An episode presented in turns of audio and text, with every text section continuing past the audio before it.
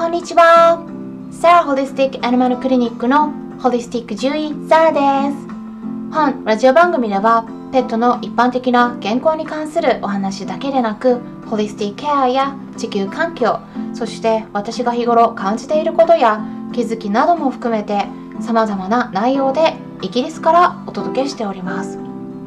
今回はですねあのいただいたレターにお答えしていきたいと思います私の方では質問箱を設置してるんですけど、まあ、その他にスタンレー FM の方でレターを送る機能があるんですね。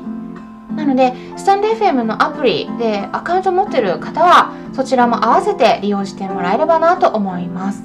まあ、ご質問に対してはねただ順番に回答しているんですね、うん。まあ、こういったラジオ番組内とか YouTube 動画内で回答してるんですけどあの順番待ちになっちゃうので回答を得るには時間がかかるということで、えー、まああのちょっとねすぐに回答してもらいたい場合はあまり、うん、質問箱とかレターの利用はおすすめしていないです、うん、なので時間がかかっても大丈夫な内容とかでペットへの日常の世話とか健康に関することとか今回の内容のようにイギリスのことでもいいですしなんか私の配信の内容に関することなどで何かありましたらお気軽にご利用いただければと思います。はい、それではですね、あの今回はレターの方にいただいたご質問の文章をそのまま読み上げますね。サラ先生、いつも配信ありがとうございます。先日のイギリスの卵事情の回もとても楽しく聞きました。テスコは日本にも少しの間展開してましたが、いつの間にか撤退してました。私は UK ロック好きで留学先をロンドンにして語学勉強よりライブに行きまくる不良留学生でした。トラコ先生のホメオパシースクールには真面目に通ってました。ヨークシャープディング私も好きです。日本に戻って来てからも何度か作りました。本題です。質問というか次にお話を聞きたいのがイギリス英語とアメリカ英語単語がこんなに違うとか地方の鉛エピソードなど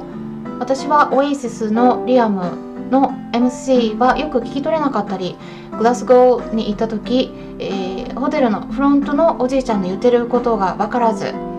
チェックインに時間がかかって笑ってごまかしたことがあります。サラ先生ならではの面白いエピソードなどあればお話ししてください。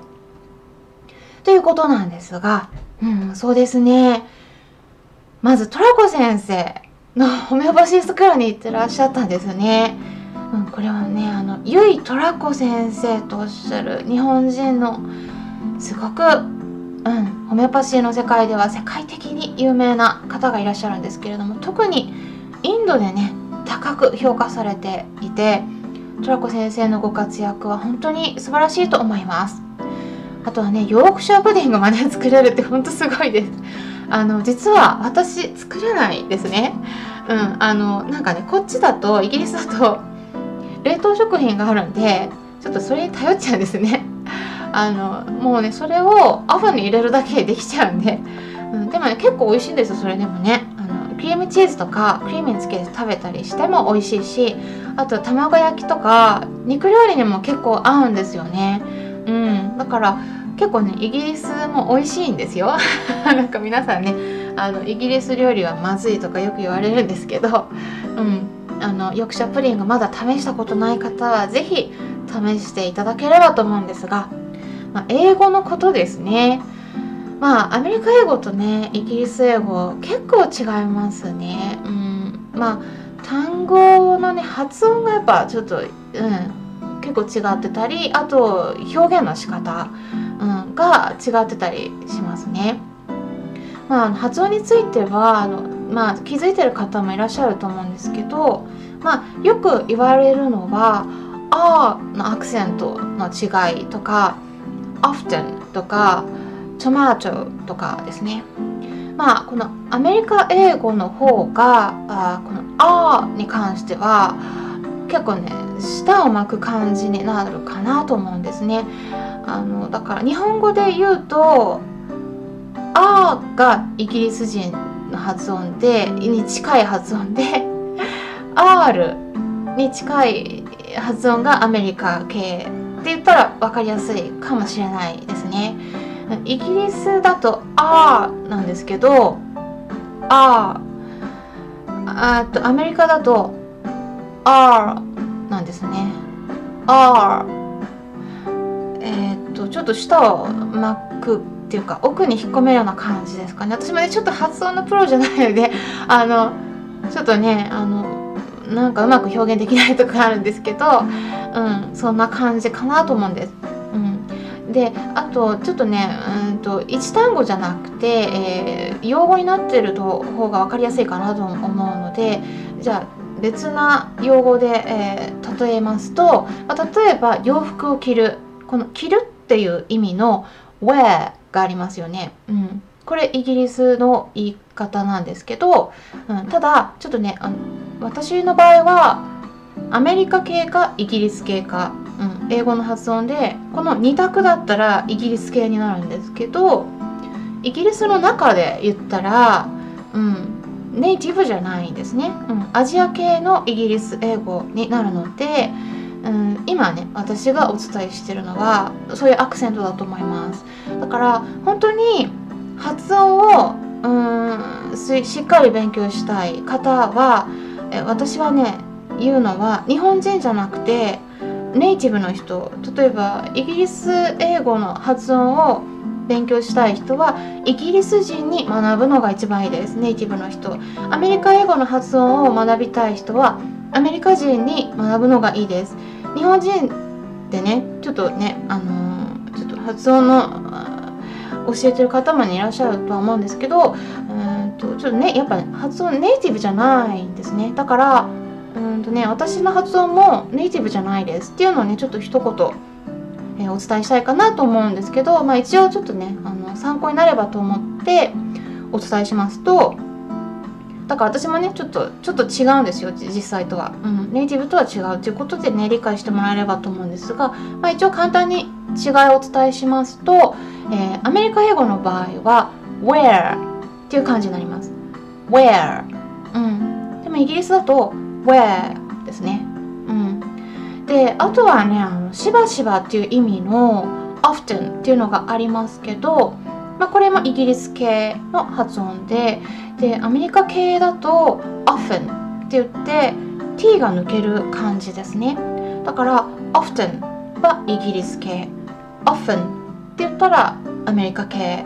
t が抜ける感じですね。あとはあトマトという意味のトマトっていうのがちょっとイギリス系になるんですけどアメリカ系の場合はトメロになるのでこれも